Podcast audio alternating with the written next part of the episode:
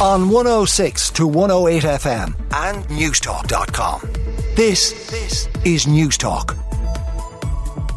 And that gambling report is on the front of the Irish Examiner. More than a quarter of 16 year old boys gamble for money.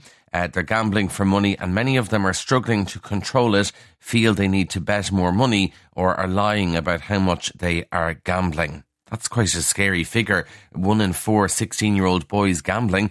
Uh, it's according to a survey of almost 2,000 Irish 16 year old boys and girls collected through the European School Survey on alcohol and other drugs. And the survey examines whether teenagers are using slot machines, playing cards, lotteries, scratch cards, or bingo, or betting on sports or animals and 23% of 16 year olds here reported gambling for money in the previous year, higher for boys than girls. More than 10% of them experienced excessive betting, while almost 6% met the criteria for problem gambling. And this is when they're 16. I mean, if that continues on through their adult life, uh, they're heading down a very, very rocky road. Uh, so that's on the front of the examiner. We'll have more on that on Newstalk Breakfast this morning. RTE is on a lot of the front pages for various different reasons. It's on the front of the Examiner. Varadkar RTE must prove it deserves a bailout. As uh, they're looking for 55 million euro bailout uh, but they have to prove whether they deserve it or not, according to the Taoiseach. The state broadcaster has been plunged into a financial crisis. More than 131,000 households are expected to avoid paying the TV licence this year. So they're down a lot of money. They're down 21 million euro, or that's what they expect to be down because of people not paying the TV licence. And then separately, they need 34 million euro in interim funding from the government. And Leo Varadkar is saying, prove that you deserve this bailout from the government.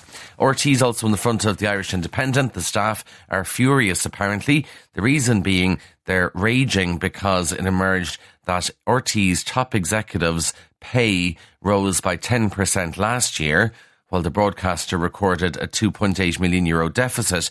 So the former executive team took a 10% pay cut in 2020, but that was actually reversed at the end of August last year. Uh, the pay cut had been an interim cost cutting measure, but staff say they didn't know that the cut had been temporary and they're furious that the top brass there got pay rises last year. Uh, that's the front of the Irish Daily Mail cabinet alarm at slow pace of reform at RTE. There's alarm within government at the scale of the bailout requested by RTE and the pace of reform. And there is deepening concern over the drop in numbers paying the TV licence. I presume some people are getting the license renewal in the post and just throwing it in the bin. Others are paying it, uh, but a lot of people certainly aren't. Now, RT separately is on the front pages because of Ryan Tubridy. The Irish Daily Mirror, Tubbs and Downs. Ryan Tubridy hinted at a big money move to Britain yesterday as his old employers held out the begging bowl. So the Mirror reports that RTÉ's licence fee revenue could fall by 21 million euro. But then it also says that Ryan Tubridy popped up on Chris Evans' show on Virgin Radio in London, joking he was checking local property prices. And you would wonder why Chris Evans would have him on his show. Um, you, I presume he's not a household name in the UK, so there's some reason that Virgin had him on the radio doing an interview yesterday, you would imagine. The Irish Sun, Evans and Hell. Ryan Tubridy made his radio comeback yesterday with Chris Evans asking him when he's joining him on Virgin Radio. Uh, Chris Evans says Ryan Tubridy's window shopping for jobs in London after his axe. And then the hell bit of the headline is about RTÉ's hole in its finances. The Irish Times, uh, we saw a bit of this in the Sunday papers. It's confirmed now that the operator of Dublin Airport, the DAA, has been told its bid to buy land between the airport runways is not acceptable and therefore rejected. So brothers Ulick and Des McEvaddy and three co-owners put the land up for sale in May. They want to get about 210 million euro or even more from the property. It's in the middle of the airport grounds. Obviously, the DAA uh, were trying to buy that land, but uh, that bid has been rejected. Apparently, the DAA were offering 75 million euro, so far short of the 210 million or more that it's hoped the land would get. So now the question will be what happens the land and what will the airport do about it? Now, inside the Irish Independent, we've more on uh, the poor girl who lost her life in the drowning in Cork earlier this week. And she would have celebrated her eighth birthday today with her twin brother. Just the most horrific story. Emily Roman was swept out to sea at around half four on Tuesday afternoon while swimming at Fountainstown Beach. Her body later recovered by a member of the public along with the local RNLI lifeboat crew. Uh, and it's understood that her twin, according to the Irish Independent, was on the beach when Emily got into difficulty, and her father was there as well. She was a second class pupil at Templebreedy National School in Cork. Her death notice describes her as the darling daughter of her parents and a dear sister as well. Her funeral will take place um, on Saturday in Carrigaline. But just to think of that, you know, the family should have been preparing for a birthday party for their eight year old daughter, and instead they're now planning a funeral. It's an awful story. Uh, and I didn't know that she was a twin as well. She had a twin brother.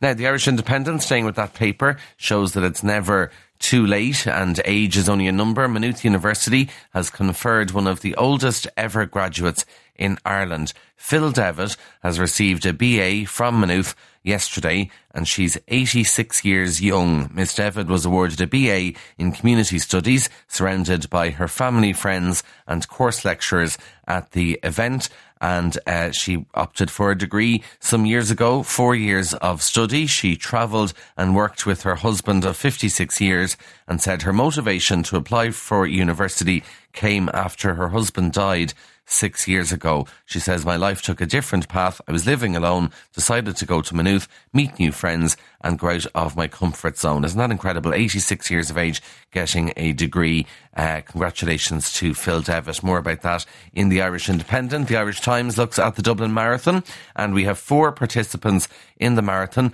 who've registered to run in the new non-binary category, and their chances of getting a prize, I'll tell you, a spokesperson said there would be medals and prizes for the first three to complete the race in that category. So we four in the non-binary section. The first three get prizes. Unfortunately, one of them won't get a prize and the prizes will be on par with other subcategory prizes like those for the master age categories. That's for the over 35s. I don't love that when you're 35 or over, you're classed as a master. But anyway, if you win in the non-binary section, you get 150 euro. Second gets 125.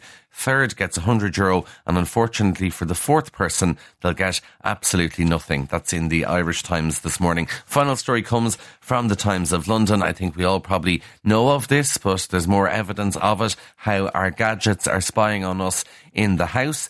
The Times of London says the next time you unload your high tech washing machine, it won't be just the clothes that have been rinsed. Consumers are being cleaned out of their personal data through modern home devices, which has concluded that smart speakers, I have one of those, a smart doorbell, I have one of those, have a smart TV, have a smart washing machine. They're all invading our privacy by collecting more data than is needed and which is calling them spies in the home firms should not be collecting more data than they need, according to which. Uh, and apparently, a third of people didn't read the privacy policies that came with these products, where it probably all says it in it what it's doing. So just be aware of that. We had a thing the other day, there was someone over in the house. And whatever conversation we were having, uh, the Google Home started shouting out answers to us about it without saying the word Google. So they're definitely listening. Anyway, those are the stories making the headlines on 106 to 108 FM and Newstalk.com. This, this is Newstalk.